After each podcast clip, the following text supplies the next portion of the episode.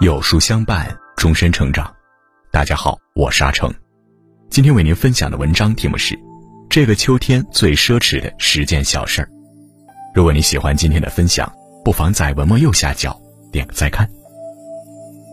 秋光柔柔的洒下来，秋风舒爽的拂人面，落叶飞来，轻敲我窗。此时秋的气息温柔四溢，环绕周身。让人有什么不好的脾气都能瞬间消失。喜欢秋的作家说，秋天是令人心情怡然的天使，可惜它的逗留时间过于短暂，而动身启程又过于猝然。秋意稍纵即逝，有时候刚买来的秋衣未曾穿上，秋意不见；有时候计划着想去看看秋天的山、秋天的水，等腾出时间前去，山水已枯冬。仿佛每到这个季节，都要专注一阵子，忠诚一阵子，留心秋意来去，才能及时抓住秋意的瞬间。秋意在，爱秋的人感受到了吗？让我们一起共度秋天的十件奢侈小事，静静享受秋天的美好与珍贵。一，银杏落，喜事开。每年秋天，银杏变黄时，黄得如此纯粹。黄得这般饱满，将整个秋的氛围渲染到了极致。银杏叶总是像蝴蝶一般轻盈飘落，一叶一叶落在地上，叠成厚厚的一层。落叶不归，以供赏玩，成了人们与秋天的一种约定，成了银杏叶给予人们的一场喜事。你会看到阿姨们捧起一把银杏叶，向空中一抛。伴随着叶子洋洋洒洒的落下来，在漫天金黄里定格拍照，笑得不亦乐乎。背手散步的大爷捡起银杏，把它们一页页卷起来，层层叠叠的扎起来，扎成一朵玫瑰花的模样，带回家拿给笑吟吟的小孙女。就连猫猫狗狗也跑进落叶堆里打滚，沾惹了一身的金黄。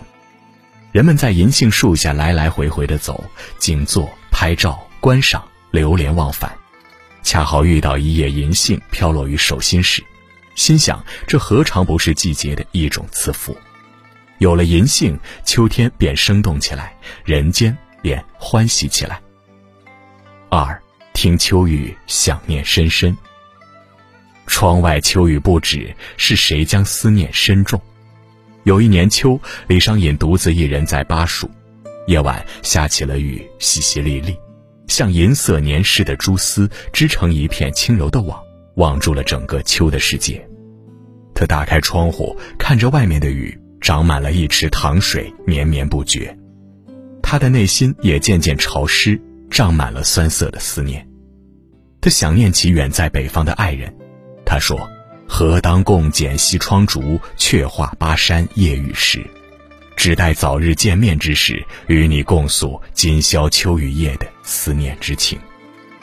有人觉得秋雨哀愁，我却觉秋雨深情，因为它唤起了人们内心深处的情思。即使这一刻的思念稍苦，但是这种被称之为情感的东西，不是才最珍贵、最难得吗？当心中有所思念时，日子也有了期盼，盼着见面，盼着归期，美好的情绪便。越种越深。三，闻桂香，留存秋天。桂花的香气浓郁却清甜，似乎是一夜间迸发，然后热烈地钻进人们的鼻尖。还未寻见桂花的影子，空气中早已弥漫着桂花的香气，却不知所起，仿佛是天上飘来的。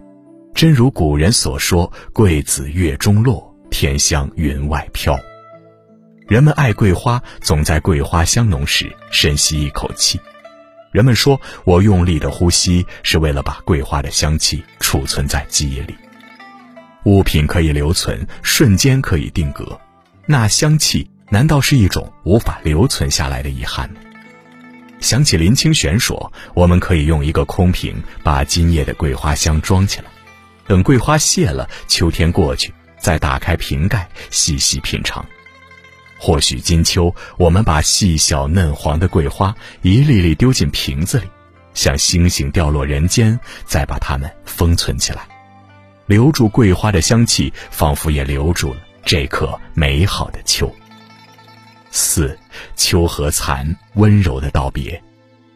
夏日远去，荷塘枯萎，曾经绚烂一夏的荷花荷叶，在秋意渐浓之时，容颜渐渐枯槁。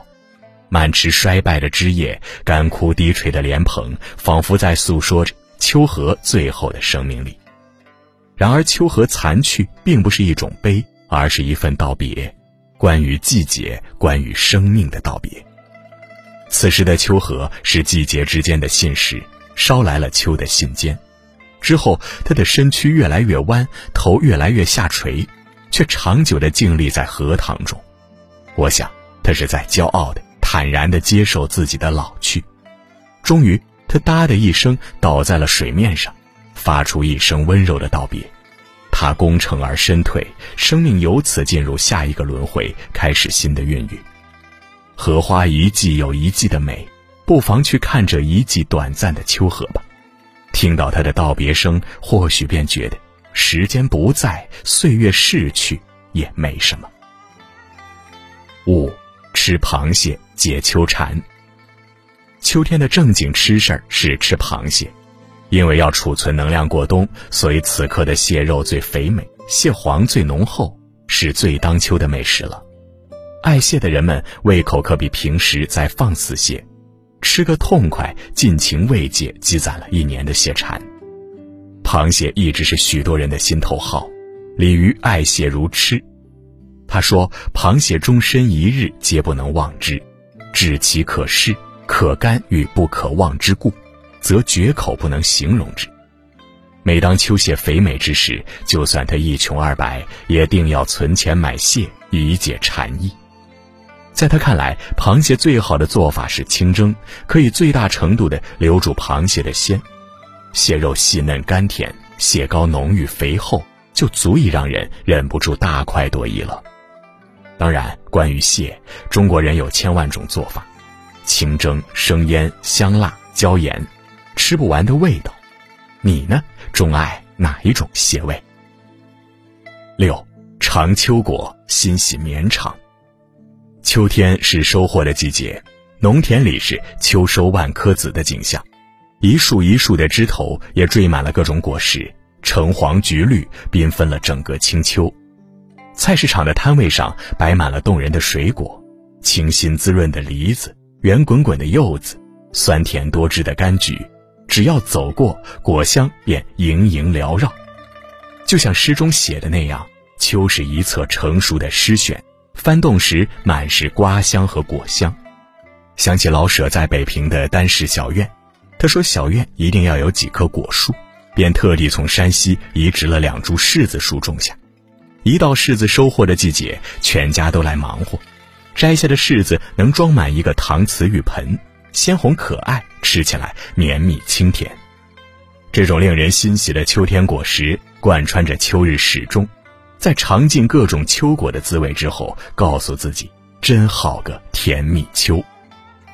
七，去散秋，自在又安心。散步还有一个更轻松的说法：走走。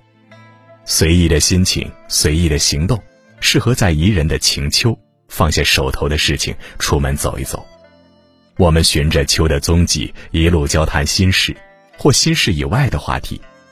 沉默时，倾听秋的声音，是秋虫鸣叫声、脚踩落叶声，在感受秋的肌理、秋风沁胸、秋阳可爱。散秋的意义在于不求意义。什么也不想，什么也不思考，让身心放空，只融进秋日里。就像王维“行到水穷处，坐看云起时”，走到溪流尽头，发现无路可走时，就随意坐下来，看云看山，总有好景清晰可见。散秋，平凡日子里的一场休憩，不慌不忙，自在安心。八，登秋高。望远望幽，自古伤春悲秋，秋天万物肃杀，人容易有悲伤的情绪。《黄帝内经》说：“只有使之安宁，才能以缓秋行。”因此古人喜欢在秋天登高，在心旷神怡之时望远而忘忧，一步步向上，直至山顶，目之所及，层林尽染，山河辽阔。此时才体会当年杜甫登上泰山，科举失利的阴霾为何被一扫而空，而他是以何种心境写下“会当凌绝顶，一览众山小”。和浩渺的天地相比，人那日夜烦扰的万千愁绪开始变得微不足道，仿佛望远真的有种魔力，让人觉得心胸阔然，愁绪烟消云散，想恢复了能量，真想去做件大事儿。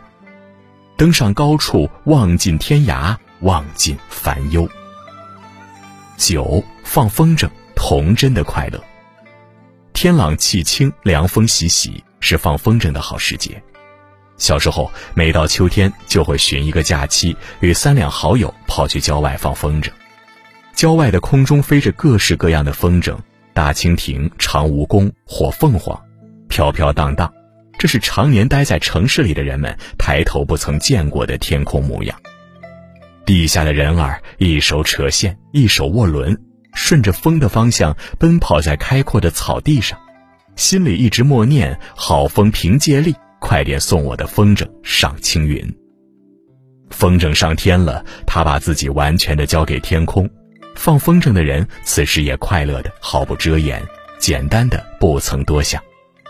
无论放风筝的人是大人还是孩童，他们眼里是一只又高又远的风筝，心里始终是一颗无与伦比童真的心。十秋闲居，万物有主。郁达夫在《故都的秋》里面说：“早晨起来泡一碗浓茶，向院子一坐，你也能看得到很高很高的碧绿的天色，听得到青天下驯鸽的飞声。”躺在院中的藤椅上摇摇晃晃，看那秋云是否一丝一丝的织着，看那叶子是不是由绿转黄，直到树影斑驳，直到阳光直直的倾洒下来。生活不应只有没完没了的尘俗喧嚣、繁忙堆积，还应该有人间风月、诗情画意。江山风月本无常主，贤者便是主人。当身心闲居下来，便会开始留意到世间万物，心中充满了诗意。苏轼曾问：“几时归去做个闲人？”不如就在今日，不如就在今时。趁着秋光正好，给身心放一个彻底的假，悠悠闲居，做万物的主人。秋天里的小事儿，其实也不全是美好。有人会看到万物凋敝，有人心底满是愁。但只要留心那些美好的小事儿，欢喜的时刻依然在每一个平凡秋日里金登登、明晃晃的朝我们走来。纵使在同一份时间刻度下的我们拥有着不同的秋天，纵使秋天不识字，却实在有颗解意心，像解开成团的耳机线，解开遗忘已久的密码锁一样，抵达我们心中的欣喜快乐。我想，我们要向饱含情意的秋天表达明确的爱和真诚的喜欢，要及时拥有，好好珍惜，这样我们才可以用这一秋积攒的美好去面对下一个季节的严寒。